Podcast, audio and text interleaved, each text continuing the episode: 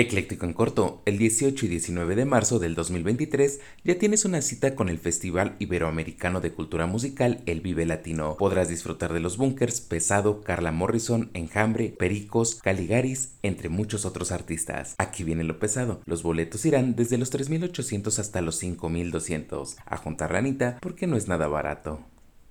Por si te lo perdiste, el Metrobús iniciará el servicio de una nueva ruta que permitirá conectar las estaciones Dr. Galvez de la línea 1 con Rojo Gómez de la línea 2 sin necesidad de realizar transbordos. La nueva ruta iniciará operaciones el 31 de octubre y dará servicio de lunes a domingo de 5.30 a 21.30 horas, con el objetivo de ofrecer más alternativas de movilidad, evitar aglomeraciones y optimizar los traslados de la persona usuaria. Vaya vaya, un transbordo menos.